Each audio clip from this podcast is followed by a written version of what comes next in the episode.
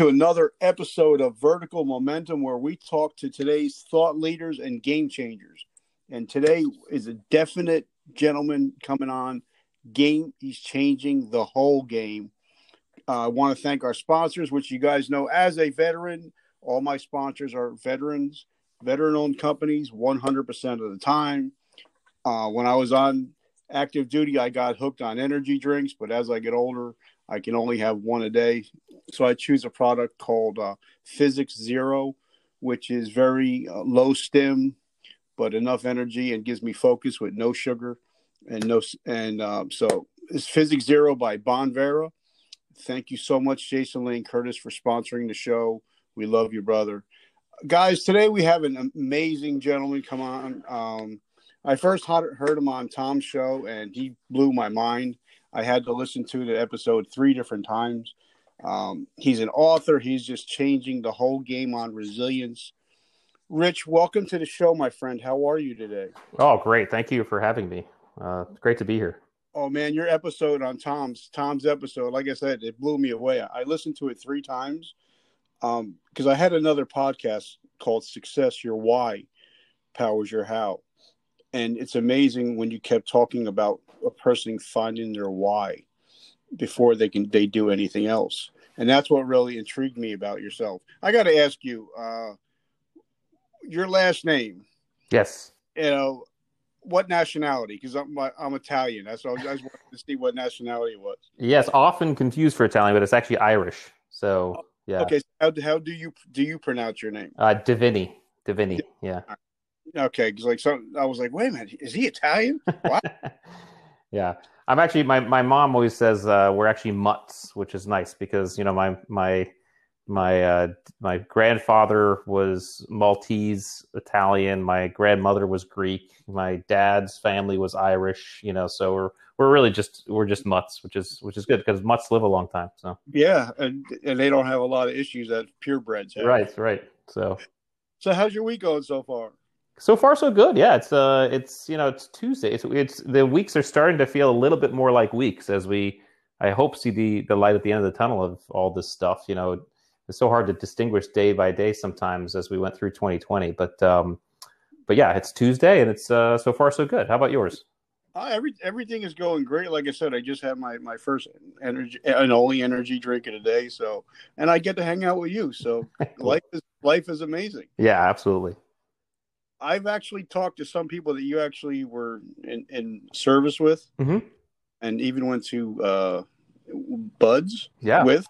So, um, and the biggest thing that takeaway that I've heard, you know, a lot of times when you hear, uh, you know, um, people that serve with other people, they're like, "Oh, well, he was a warrior," but um, most people talked about your heart that I've talked to, and they said you had um, one of the biggest hearts that they've ever uh, met.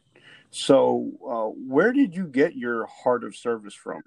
Wow, that's a well. That's such a compliment, um, especially in a in a in a warrior culture. It's good to it's good to know that. Um, gosh, you know, I don't know. I mean, I you know probably my family. I think my um, you know my my family was the beginning of it. I had a nice, a really nice upbringing. Uh, great parents, um, very supportive and encouraging, and and really, you know, my mom again. She she's. I mean, my mom knows seven languages fluently. She knew five languages by the time she was five years old, uh, and so she's really brilliant and very worldly.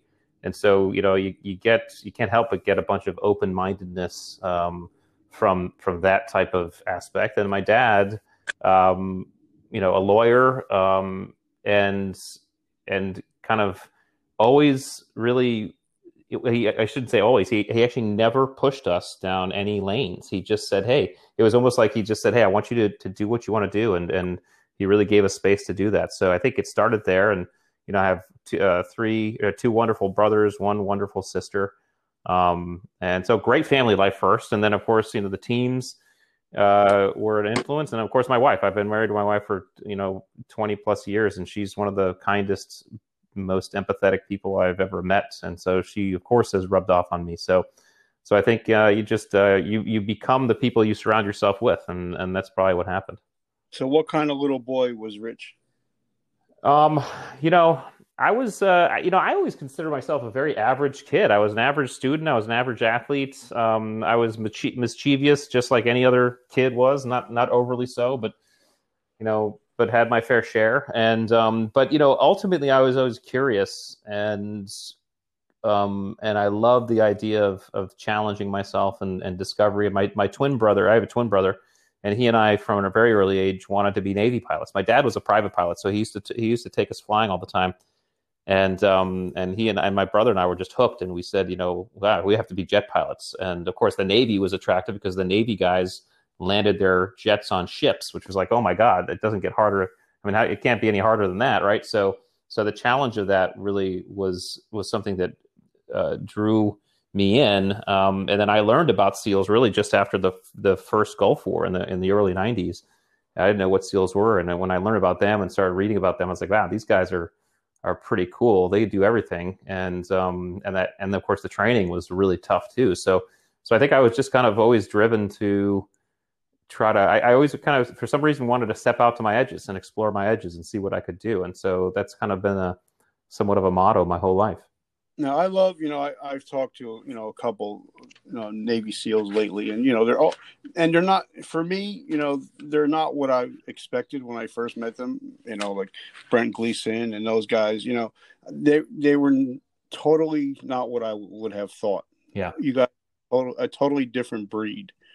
Um, and you know, when I've talked to you know operators, you guys are, are very uh, cerebral. Mm-hmm I'm noticing. Um, you know, very well read. Was that something that were you always were you always a reader? I was always a reader. Yeah, and I it was a it was actually um, it was a pleasant surprise. I, you know, I had started reading about Navy SEALs, and I, re- I recognized just because of the nature of special operations, they were different, and they had to be more cunning and just you know kind of thought you know kind of a little bit um, uh, kind of a little bit different, right? And um, and so and, and, so it was really cool for me to think about to realize when I got to SEAL training that that all these guys I was surrounded by guys like this, and and it wasn't even you know it wasn't even just the you know obviously the college or the officers were college graduates and that's that's one form of education but but the enlisted guys were so diverse in where they came from i mean there were a bunch of enlisted guys who actually i had i had one guy in my BUD/S class who was a he had a degree in nuclear physics and he just he didn't he didn't want to go officers and he just decided to enlist in the Navy. And so, um, and even the guys who hadn't been to college, most a lot of them had the enlisted guys, but even the guys who hadn't just had this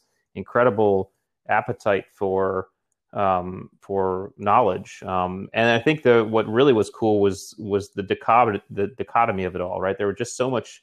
Even though the you could almost you could call the group fairly hegemonic in terms of uh, the drive and the grit and things like that. Um, the the the diversity in, in, in, terms of background and perspectives and and and things like that was just really cool. So it was cool to have a team kind of come form together, and and I literally felt like uh, I was surrounded by superheroes. Um, I was like, man, these people are so much better than me.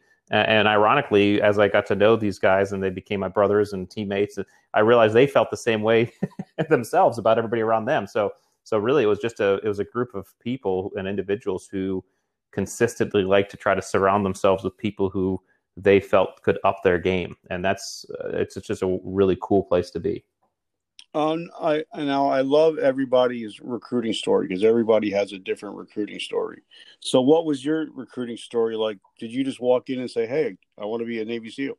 well, it, interesting enough, so I because I was bent on being a Navy pilot, I knew that I had to go to college, and I knew I had to get commissioned as an officer. So, I had already gone down that pathway of of getting a commission um, as I started thinking about the SEAL team. So so I was in, I was in Navy ROTC at Purdue University, and um, and I I said to myself, well, I think I want to be a Navy SEAL, but there was no real distinct pathway on how to do that, and the and the the folks at the unit had never had a SEAL, had never had a midshipman go to SEAL training.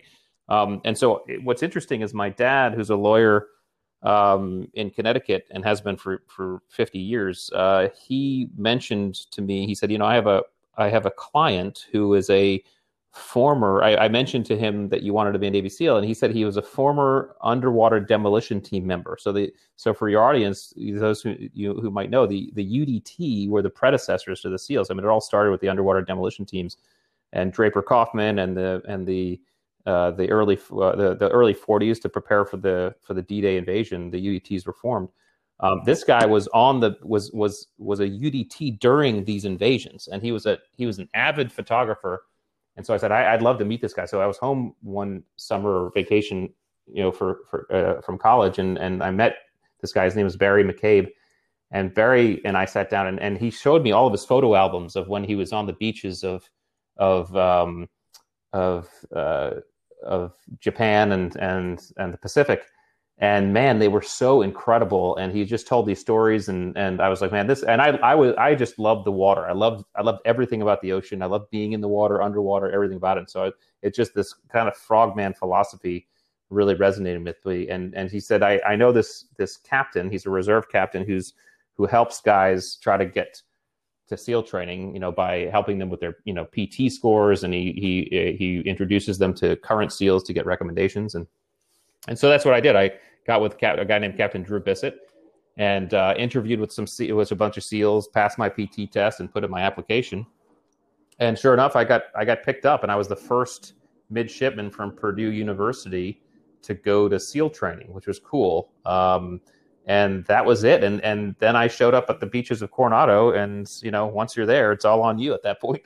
so so the recording story got me to BUD/S, and then of course, going through BUD/S is its own other challenge.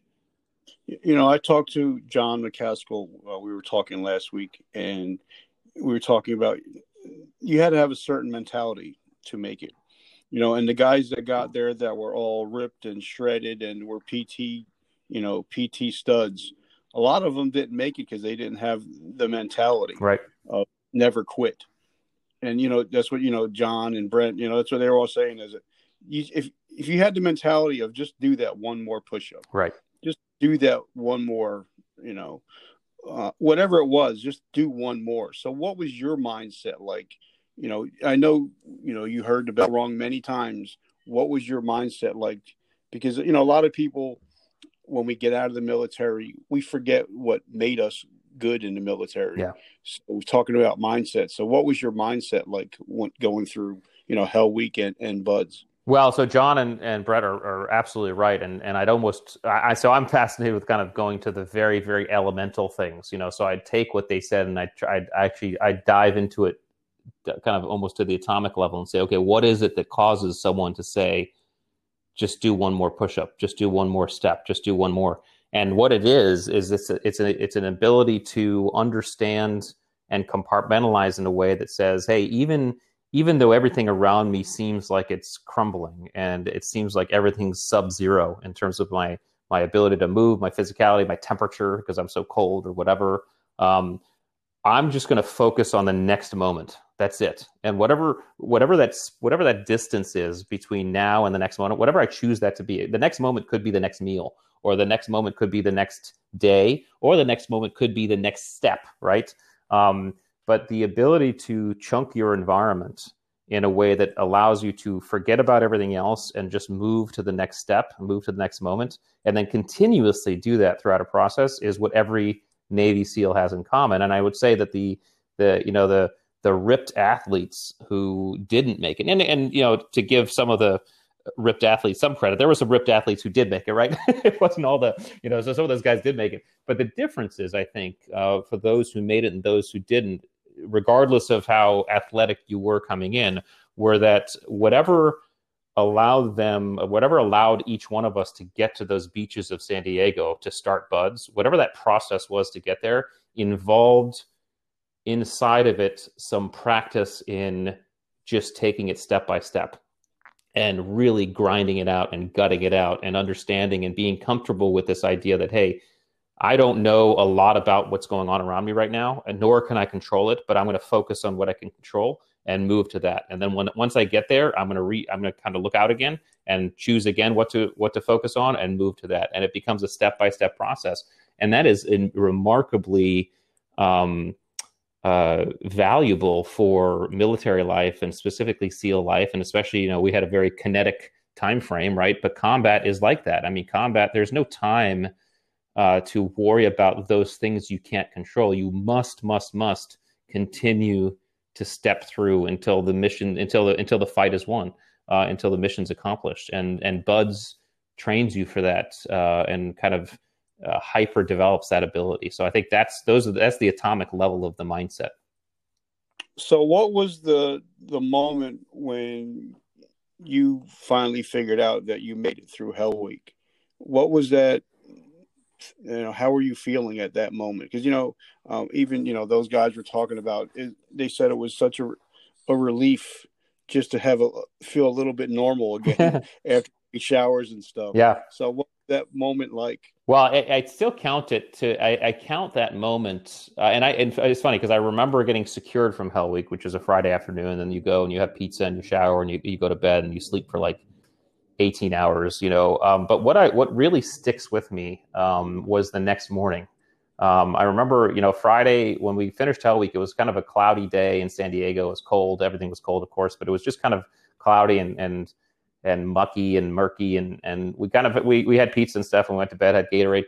But I remember getting up that Saturday morning and it was a crystal clear, beautiful day. And my little brother lived in in San Diego at the time, and um, and so he picked me up from BUD/S, and I remember kind of limping, limping out to the to the through the quarter deck to where he picked me up. And he picked me up, and we I got to his car, and we went to where he was staying, and then he had to go to work, and so I just kind of hung out in his apartment, and I just used the I, I you know played games on the computer. I called my family um, to tell me. Actually, I think we had breakfast first, but I called my family, and that to me is it sticks out as one of the one of the best days of my life. You know, of course, I you know I, I count in that like the birth of my kids, marrying my wife. There's a lot of highlights, but that's that day, that Saturday morning, um, was probably the first time I really let it sink in and said to myself, "Man, that was that's really cool." Um, and um, but what's interesting, and I'm not sure if uh, if those guys talked about uh, the the phenomenon of uh, of post Hell Week depression.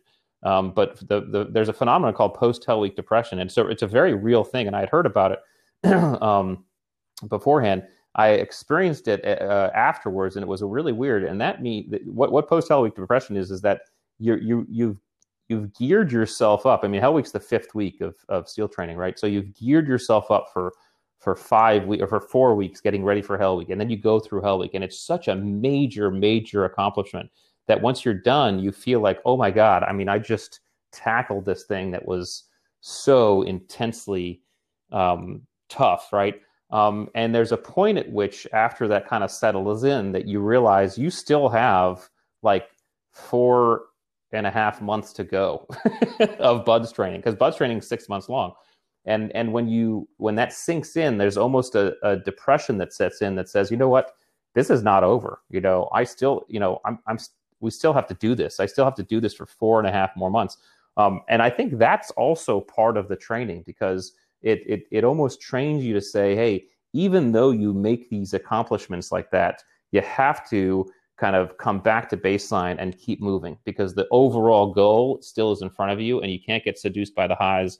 You can't get crushed by the lows. You have to keep going. So that it's it, it was interesting to kind of feel those two polarities after something like hell week.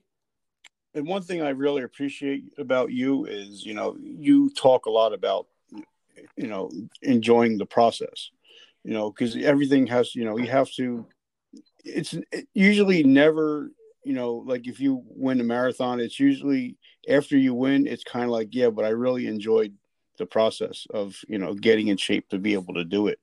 So, what was it like, you know, knowing when you got when you got your pinned on your, you know, your trident? Knowing that the work was just beginning. Yeah. Well, so it just yeah. it was kind of like one one continuous process. Well, there's always excitement because you know you you've you know I kind of think about it in terms of kind of exploring your edges, walking out to your edges, and then once you you reach one edge, you're now at a new vista and you can see the next edge, right? It's kind of like seeing the next. You can't see the you you you head out to the horizon so that you can see the next horizon, and so so that's kind of how I approach the whole thing. I think the the what I think the process going through training like that, what you what you come out of with is what I would define as true confidence. Uh, and the way I would define true confidence is uh, is the ability to know that no matter how tough or bad an environment gets around me, um, I will per, I will I will make it through. I, I, have what it takes to to to stop to stop to think through the issue and to and to persevere and make it through. And that I think is true confidence. You come out of SEAL training with that, and that just gets hammered in as you go through your SEAL career, especially if you are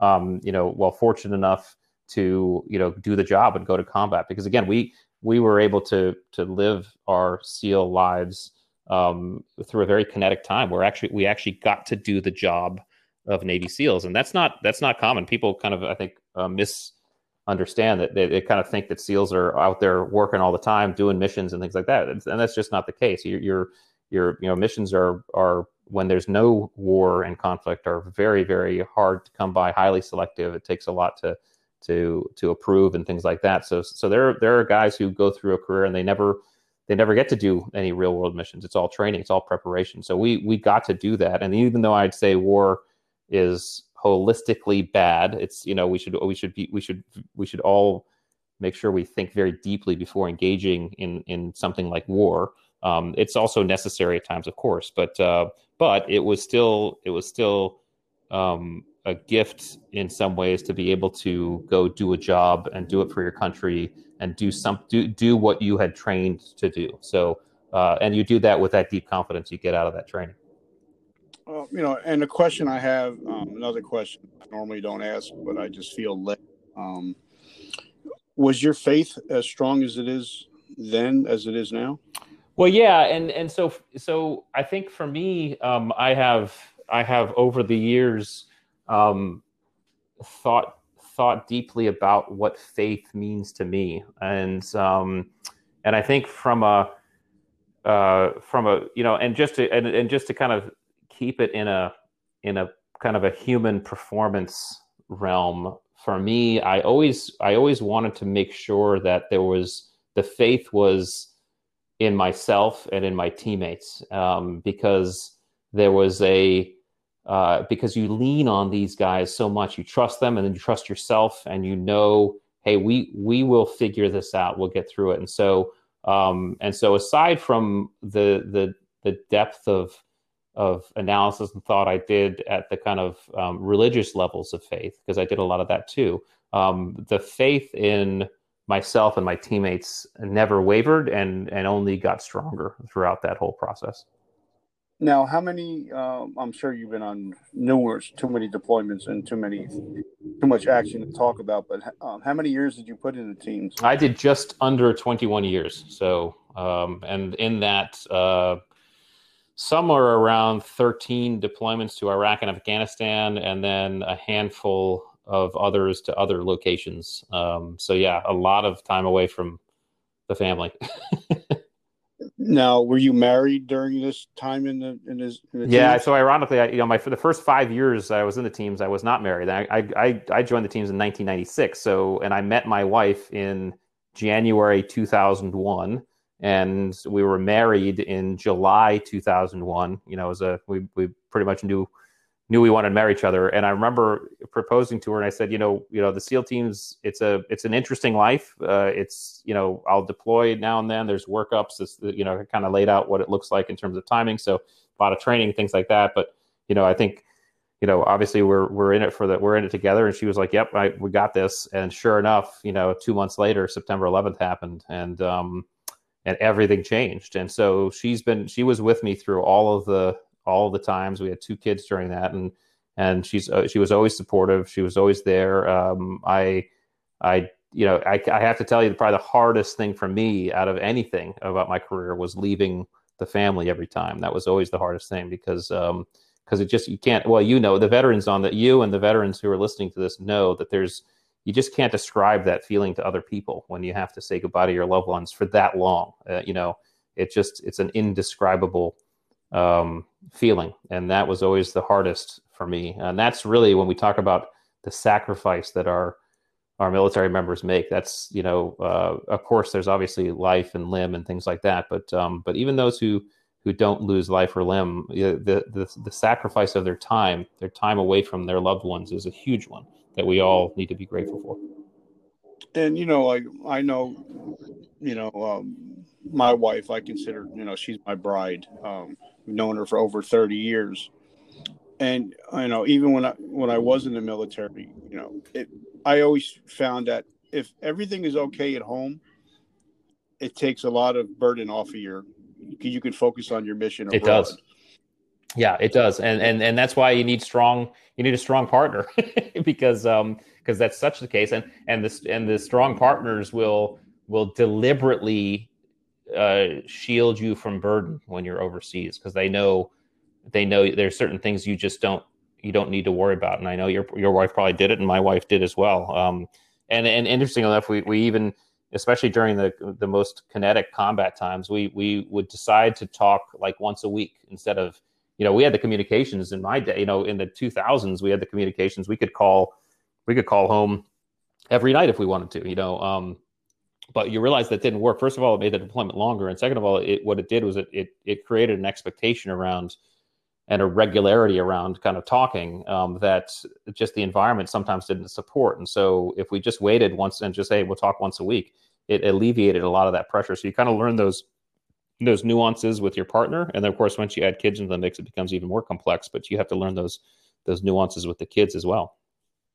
And I've noticed, I mean, that women in general, not I mean not you know not every woman, but uh, women in general, pretty much they have like a sixth sense where if something is a little off, my wife will tell me, and I'm going to trust her 99.9% of the time because she's right almost 100% of the yeah. time. Yeah, no, I agree. And I, and I would almost, you know, it's interesting because I think I've experienced that, I, you know, or I've experienced, I've, I've seen that and, and, and I've seen it happen with, with any spouses, right? Because obviously there's, there's a lot of women serving overseas as well. And so you have the, you have, uh, you know, the men spouses who are staying um, back or, or any partner, whatever, what, you know, in, in whatever flavor that is. But when you have that type of emotional, relationship. Um, I think there's an intuitiveness to it, and there's a sixth sense that that is developed um, such that uh, that you can be supportive that way and know, hey, okay, there's something off, or we need to kind of um, you know uh, uh, figure that out, or dial it in, or or talk more. It's it's it's really important to have that uh, that relationship be solid so you know now we're going to talk about you know you're you're transitioning out. You know i've talked like i said hundreds of, of, of veterans. And you know some of the things they tell they tell me the number one thing they miss the most is the camaraderie. You know they miss their teammates. Um, number two is they they they don't have a mission anymore. Mm-hmm. for me i was so built up to being sergeant kaufman that when i got medically discharged uh, 10 years ago i didn't know who richard was so I kind of like had to find out um, who I was and had to rebuild myself. What was now when you transitioned out? Did you notice uh, something was off mentally? Well, interestingly enough, um, I think there's a there's a difference sometimes between uh, when you transition out. And so the the only reason I'll say this because I have friends who transitioned out at like eight years or or six years or 10 years right? I transitioned at 20 plus years right? So um, so in terms of the job i had pretty much done everything i wanted to do inside the military. I was at a, i was at a position where i was starting to rank out of kind of the seal stuff if, if you know what i mean right? So um, and so so so for me the, the transitioning out of the job was was very very easy. I was looking forward to another another um, challenge, you know, uh, you know, another edge, if you will, to to kind of explore. Um, so I would definitely put myself in the category of of someone who says that I and I try not to, you know, I don't. For me, the word miss is tough because it it at least for me it it implies a longing, and so I and I don't long for that time frame. I, I, I kind of try to see it as a, as a time frame I'm very grateful for. If I were back in the teams, I, I would not be um, I'd be I'd be at a you know I'd be an 06 and I'd be doing stuff on a staff and I wouldn't be kind of with the team guys. Um, and so I wouldn't be in that environment where I'd be like with the guys the, the times that I really really enjoyed. So so I try to say to myself, I look very fondly back on those times that we were you know kind of the like those camaraderie times, the times where you're just with your with your guys and you're just I mean you're laughing so hard you're crying right because you're around a fire out in Iraq or or even I mean some of the most miserable situations, some of the funniest things happen. This is where humor really comes into play, and I think that's one of the the superpowers of of high performing teams and specifically military teams is that humor is used so brilliantly to kind of keep you going. And so, so my transition was um, um, was not it was it was not really uh, I, I, I, welcomed it. Um, I would say that I felt I felt the unease of just jumping and throwing myself into a new environment, and I did feel a little bit of unease kind of being by myself because in the military you seem you're just you seem like you're always with especially the teams there's always people around you there's always people you can kind of lean on they're going through the same thing you are and jumping out into an environment of being on my own and uh, and trying to kind of forging my own path was definitely unique and definitely um, uncomfortable. But uh, but I, I enjoyed that. I enjoyed. I mean, I, I enjoyed. I, I I sought I, I, sought out that discomfort because I knew it was an edge I needed to conquer. So so it was a it was kind of um, a little bit of both for me, I think. But for the most part, I was happy to, to be transitioning because I you know my kids are now teenagers, right? And so and I transitioned four years ago, and it was just I'm I'm now home, and it's kind of the meat of their their uh, kind of um, their growth and their their their the time of their life where they really really need a dad. I mean, I think kids, you know, as they're in their younger ages, they definitely need mom a lot, you know, and certainly they need dad too if, if possible. But but when they're you know teenage boys, you know, they they need their dad. They really do, and and to be home here with them, I was just enormously grateful for. I love that. Now, when I interview somebody, you know, I hang on every word, and sometimes there's key words that I actually count how many times they're used. And you've used the word edge five times so far. So, what is it like? You know, like I was a I was a tank commander, so you know, it was I always had that excitement. There was always that thrill. Yeah. So, when you got out, how did you um, fulfill that, you know, thrill. Yeah.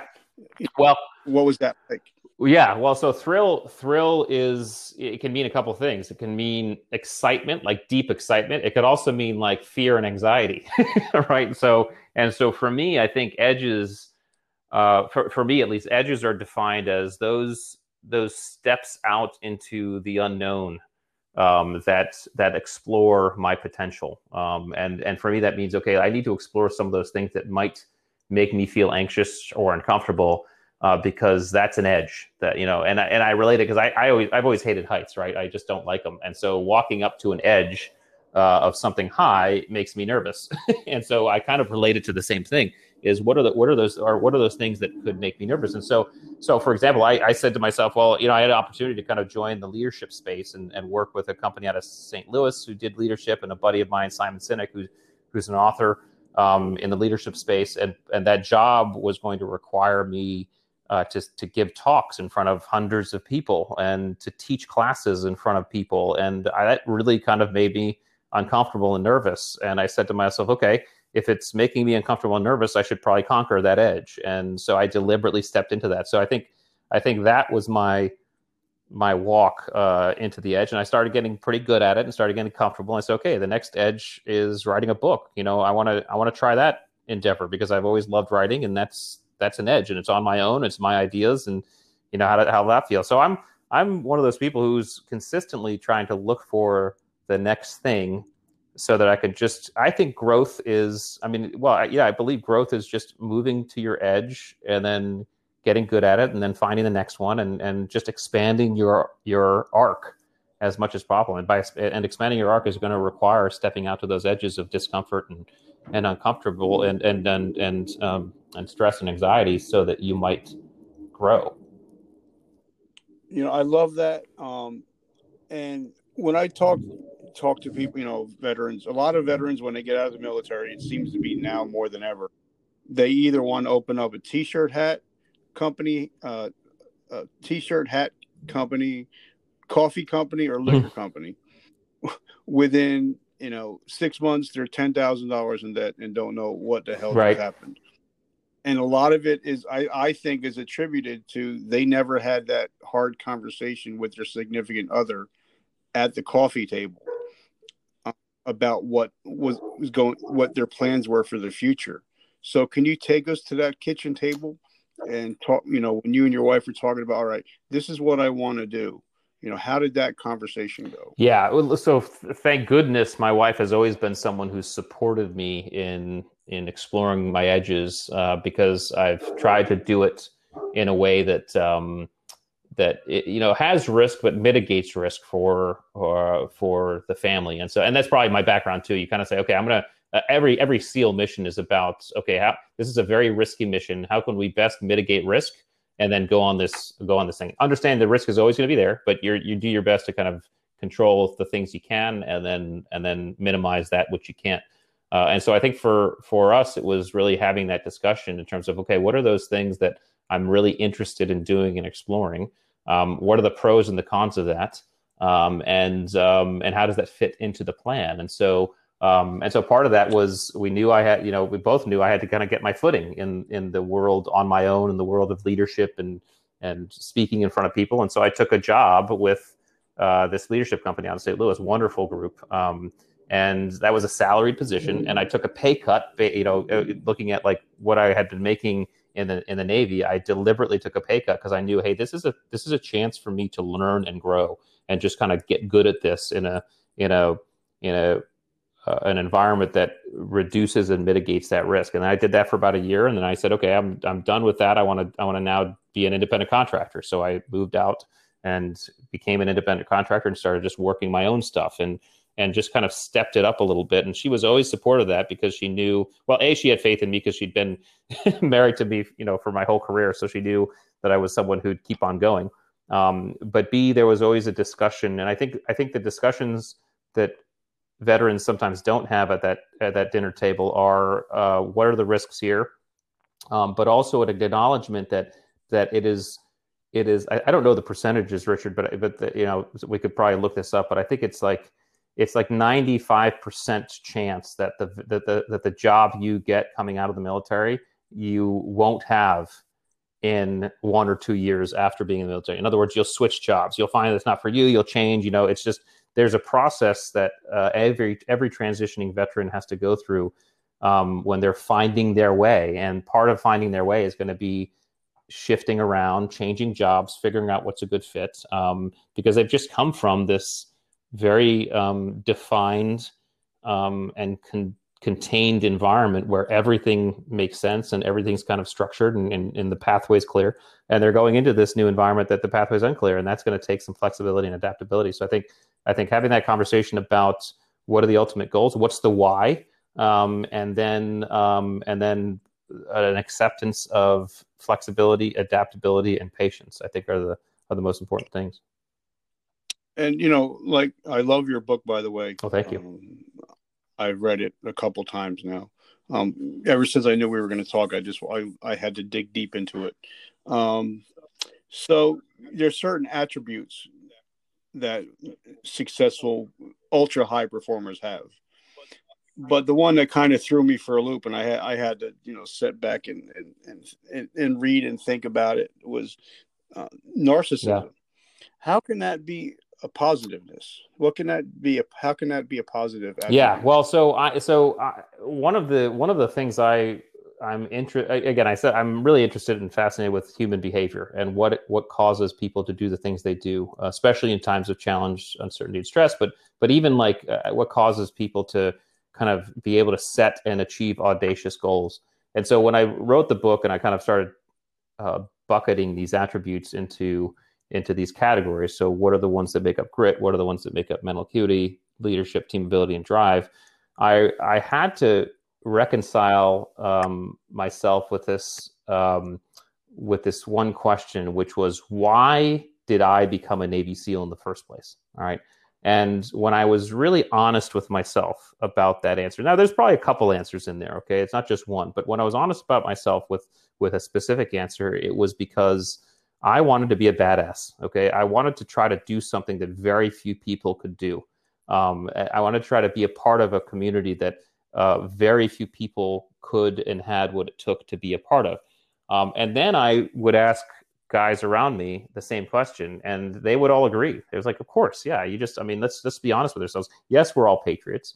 Um, yes, we love our country, and that's you know, and that, that's part of the reason why we wanted to join the military. But but why is it that you wanted to be a Navy SEAL? So well, you just you wanted to be special. You wanted to stand out, um, and that's what narcissism is when you just boil it down to the definition: is the desire to stand out, to be recognized, be noticed, be admired, be adored.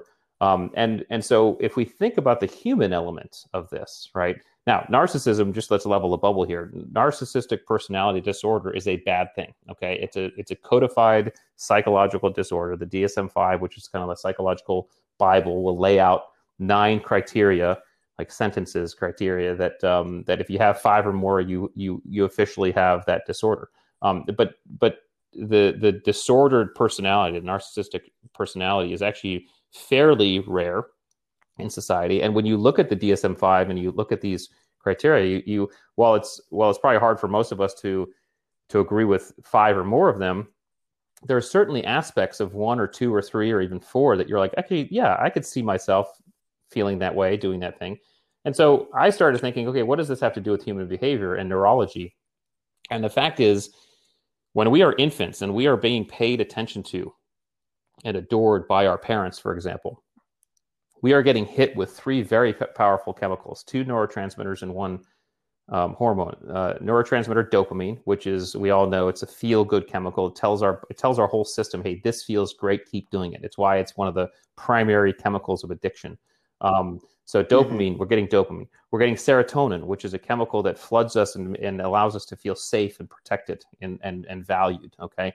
Um, then we're getting hit with the hormone, which is oxytocin, which is the love connection chemical, which we've all heard of, the love chemical, the love hormone.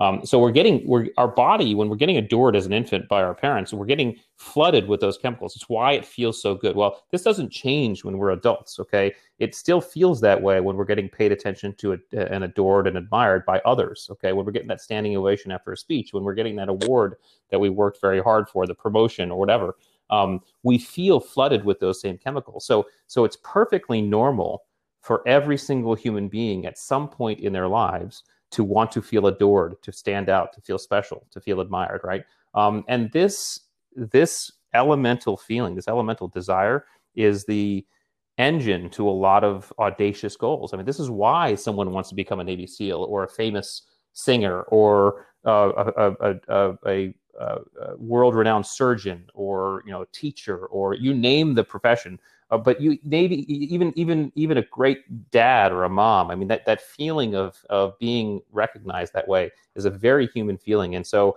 i had to add it into the driver categories because it's a very human element.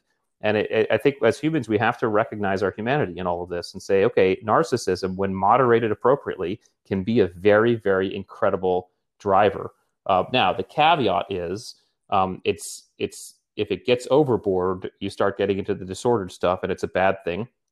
And it's like a vampire staring in the mirror. In other words, you can't see it in yourself, right? It's a, it, you know, it, it's it's really very visible in other, you know, in others, but it's hard to see in ourselves. So the inoculation to that is to surround yourself with the trusted, loving people um, who are willing to and will always give you that completely radical candor um, and that truth when you need it. You know, hey, Rich, you're getting a little bit out of over your skis right now. Tone it back a little bit. You're getting you're getting big headed here, right? That's my wife. If these these are grounding ones. Yeah.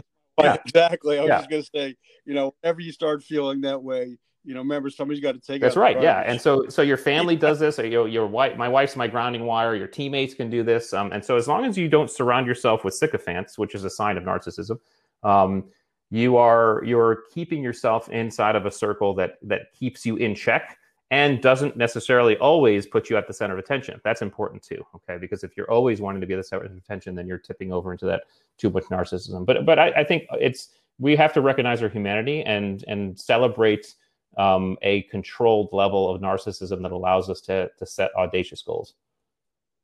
And you know, and, and since I started reading your book, you know, we had the whole Super Bowl thing, and I just started looking at you know the people that were very very highly successful and they a lot of them had some of those traits you know like tom brady you know he got picked number 199th and when the owner came to him he called him kyle brady and he said uh, sir my name is tom brady and by you picking me it was the best decision yeah. you'll ever make I mean, can you pitch imagine a seventh round pick saying, you know, I, you know, that's the best decision right. you've ever yeah. made. So I guess you know had to have that little balance of you know self confidence, but also a little self narcissist to be able to tell the owner of the New England Patriots, "You just picked me, the the 199th player in the league, and it was the best decision." Absolutely, made, yeah. Know? I think that's a great that's a great example, and and yeah, you just it's a it's a very human thing. The the, the key is use it effectively um, so that it'll help you help drive you towards those those audacious goals that you might have.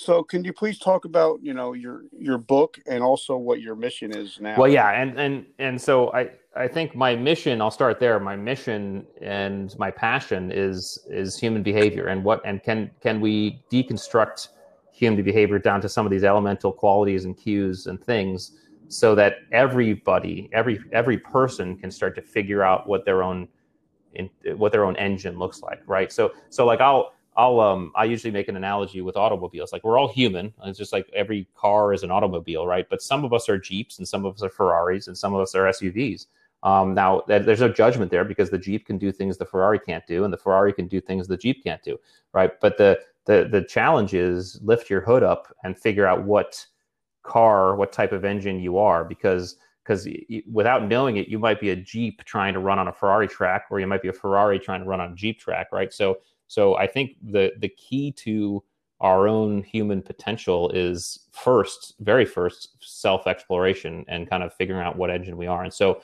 and so the attributes book kind of comes from that idea because attributes are innate qualities. These are these inherent qualities that we're all born with uh, we all come up to that. we all show up to the game with different levels of right so we have we we all have all of the attributes the difference in each one of us is the levels to which we have one. So so uh, you know some one person might be a level 8 out of 10 on adaptability and the other person might be a level you know 3 on adaptability. There's nothing wrong with that. To judge it would be like to judge someone's hair color right? But um or judge our own hair color right? Um the the key is in that kind of palette that you come to the table with what are your competencies. So, you know, how do you show up in challenge, uncertainty, or stress, and how to, and what drives your behavior?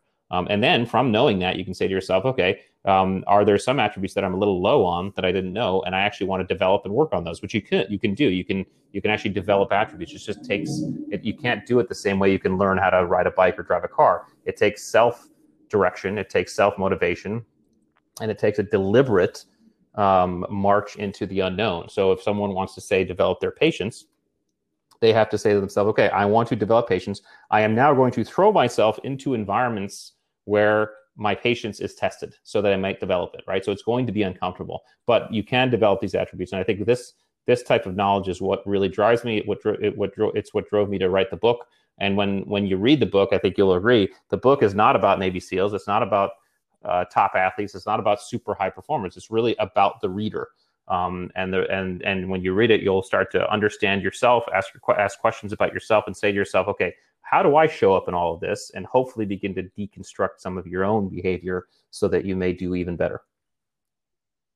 You know, and and I love, you know, like I said, I love your book and I love Brent's book because they weren't about the Navy SEAL. You know, it was about, you know, um, improving yourself. It's a, you know, it was it was it wasn't you know those all these stories about you know going into Afghan. It was more of this. This is a, a learning right. and a teaching tool, and I think you know that it makes a big difference because there's there's a lot of books out there that right. are fluff. I agree. Yeah. and you read it and you're like, okay, I could have seen this in a movie, but what does yeah. this got to do with? That's me? right. So you know, your book, you know, you can actually internalize and use it as a an SOP in a, in a way. Um, now, being you know 21 years in the military and you know most of the people that are listening to this are veterans they're entrepreneurs they're both. What are some of the attributes that we've learned from the military that can serve us in the civilian sector? Yeah well so so we we certainly develop attributes in the military and i think depending on the the discipline that you're in in the military will depend on the attributes right? So so one of the things about attributes is that is that the list of attributes to be a Navy SEAL, for example, is going to be different than the list of attributes required to drive tanks or required to drive ships or fly airplanes or whatever. And so, Um, and so that's so the subjectivity actually matters. However, I will say that that the military holistically going through boot camp or any type of training and the kind of that that um, that um, requirement to be able to operate in uncertain environments will will always develop things like courage, will develop perseverance, will de- develop adaptability, will develop situational awareness. Um, I think discipline is developed. I think uh, self efficacy is developed. Um, and then hopefully, if you're in leadership, uh, well, so all of the team ability attributes are are, are developed in the military because you're you're so often part of the team. Um, and I think if you're in a leadership position, hopefully those attributes of leadership are developed as well. But that's not for certain. There are some people, there are some leaders in the military who are simply in charge. They're not leaders, and there's a difference between being, being in charge and being a leader, right? Uh, it often gets co- conflated, but it's not the it's not the same thing. Being in charge is a noun, and being a leader is a verb, right? We it's, it's a behavior, not a position. And so this, you know, and and by the way, you don't get to call yourself a leader. That's like calling yourself, you know, funny or good looking, right? It's other people who get to decide whether or not you're a leader, um, whether or not they will follow you, and that's all based on the behaviors that you execute to allow them that decision. So, uh, so you know, I love that. You know, like I, I heard, I seen, I mean, I seen a T-shirt once that one time said, "Heroes talk about themselves, but legends totally. get talked yeah, about." Totally, that's so true. That's so true. And and, and as and as it is, it so goes with leadership too. I, I always said, I always say, if, if someone walks up to you and says, "I am your leader," run the other direction because they, they don't get it, right? So, um, and we all know that the great leaders in our lives, whether they be military, professional, personal, they are not people who designated themselves as our leader. They're people who simply behaved in a way that allowed us to say, you know what, I would follow that person anywhere. And we and you, and all of us veterans can can can relate to this, right? Because because we can think of times in our career where yes, there was a commanding officer, yes, there was a, a senior enlisted, but but there was also that like e nothing over there that every time there's an issue, people went to him or her, right? Because they behaved like a leader, right? So leadership comes from people who say i will follow that person and it's not it's not necessarily always the positional aspect of it you know like i said i was talking you know with brent and um and john and they you know they were talking about servant leadership you know and there's certain people that i could say you know that was in my career that i would literally run through a wall yeah. if they would ask me to do it just and you know the biggest thing you know i'm a big zig ziglar guy you know and he always says you know um, people don't care how much you know until they know how much you care and caring about your team members i think is more important than anything especially being if you're in a leadership position you definitely need to care and get to know your oh, people yeah. on your team. Yeah, and and they'll feel that too. I mean, they'll feel. I mean, you can't fake it. You can't fake caring. So and and how do you care for people? It's it's it's a behavior, right? And you you spend time, you listen. So a, a buddy of mine always says, that, you know, likes to say, and he's totally right, is that time is the currency of leadership, um, because we all have the same amount. Um, when when we give it, we we're never getting it back, right? And so when you give your time to someone in your span of care, um, and you listen to them, and you you take time, and you you show them that you you are invested in them and and their future and their and their success um, and you got their back when they fail, that endows you as a leader in their minds. I mean, they will then choose you as a leader, and that's the real that's that's the real kind of juice of of it. And and I know in my I mean, I was always in charge of something as an officer in the Navy, right? Um, and I know throughout my career, and I you know did a lot of leadership jobs to include commanding officer of a SEAL team, and I know that um, there are many folks who considered me a leader, and, and and I know that because a lot of them said so. They said, "Hey, I really loved." Uh, serving while, uh, under you while you're while you're commanding officer. You really helped me. But there's also a, a, a, lot of folks who I was just the guy in charge, right? That was it, you know, and it was because I wasn't behaving in a way that allowed them to make that decision. So, um, so you're going to get both, and and any leader needs to just endeavor to behave that way, and they will uh, they will at some point turn around and see people following them. Yeah, but that's funny. Like anytime you know on social media, if somebody you know friend requests me and I see the word influencer in your profile, I run it far, far away. Yeah, it's an assumption. It's a, it's a pretty um, it's a pretty weighty assumption, I would say. so the last two questions I have, because I, I, I appreciate your time and I know your time is very precious and valuable. Um, how do we get in touch with you? How do we get the book? How do we um, get in touch with you know all your courses, whatever you have going yeah, on? Yeah, absolutely. We well, the best you? the the best place is uh, the attributes.com, the website, the attributes.com. There you can uh, you can find the book. You can there there are links to buy the book. We have an assessment tool that we've created. So it's a free assessment tool. So you can go there and you can take an assessment on where you stand for the grit attributes, where you stand for the drive attributes, where you stand for the mental acuity attributes. I'm still working on the the leadership and team ability assessment tools. Those are a little bit more complex, uh, but people can go and take those ones for free. I've thrown some workbooks on the website, so if people want to know and learn how to develop each attribute, they can they can grab a workbook and and start working on some attributes they they might want to develop. So the attributes.com, and then of course I'm on social media, LinkedIn, um, and then Instagram are the are the two main places. So hit me up any of those places, and um, and yeah, definitely appreciate the the support. Now, the last question I ask everybody because you know, I get I ask a hundred different people and I get a hundred different answers. You know, we're in such busy times, and you know, we're in 2021 now. You know, we're crazy, chaotic times. If I ask somebody to do the average person to do something in seven days, mm-hmm. it's never going to get done. But if I say, uh, Rich, I want you to do something in the next 24 hours, I want you to take an actionable step, you're more likely to do it. So if you know somebody that's struggling with their transitioning out of the military or even their um, military career, what is something they can do in the next 24 hours to start the right? Yeah. Um, so I'm a big believer in the concept of asking better questions. And just a quick a quick dive in that. Um, we are neurologically designed. Our brains are neurologically designed to answer questions. It doesn't. We do it unconsciously all the time. But if we take conscious charge of that and we lodge a question into our frontal lobe, our brain has no choice but to answer that. It just happens. And I've done it. You can do experiments all day long and just ask yourself any question and just take out a piece of paper and just start writing answers. So your brain's going to start coming up with answers. All right. We often do this the wrong way. We say, why does this always happen to me? Why am I so bad at this? Why are all these people out to get me? Right. Um, we can take charge of this, and high performers always do this, right? They, they, they ask better questions and they ask themselves, all right, what have, what can I learn from this? How can I grow? And so if you are someone who's struggling and you don't know what to do, take some time and ask yourself some more empowering questions. One of the first could be, hey, who's out there that can help me? And start making a list. And don't let yourself off the hook, okay? Because because you'll you'll come up with a couple answers and then you'll you'll feel like you can't think of anything. Just keep on asking yourself, what else? Who else? Right? There's so many resource out, resources out there. There's so many people who want to help out there. You are not alone. Um, and you can find people to help you in under 24 hours. You'll probably do it within an hour, you know, and, and so, so yeah.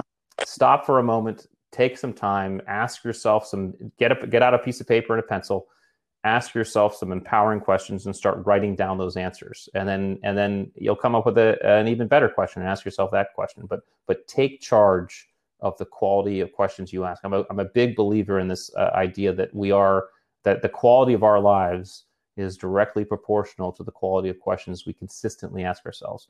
And so if we take charge of that and consistently ask ourselves good, positive, empowering questions, it changes our lives almost immediately. Wow. Guys, there you heard it from the man, the myth, and the legend. Rich, thank you so much for coming on. Um, I'm so grateful that you took the time and um, I appreciate you, and I consider you a friend and a family member now. If there's anything I can ever do to support you, well, thank you, Richard. Thanks so much know. for having me. It's been such an honor, and yeah, let's stay in touch. Um, any and the, that that uh, that offers reciprocal. So so let's stay in touch, and and and thanks for having me on, and and thanks to the whole audience um, as as teammates, as brothers and sisters, and fellow veterans. Um, and even veteran supporters, uh, it's we're all one big team. It's, it's a it's a pleasure to be part of that team. Thank you and have a you blessed, as well. Thank you, Richard. day.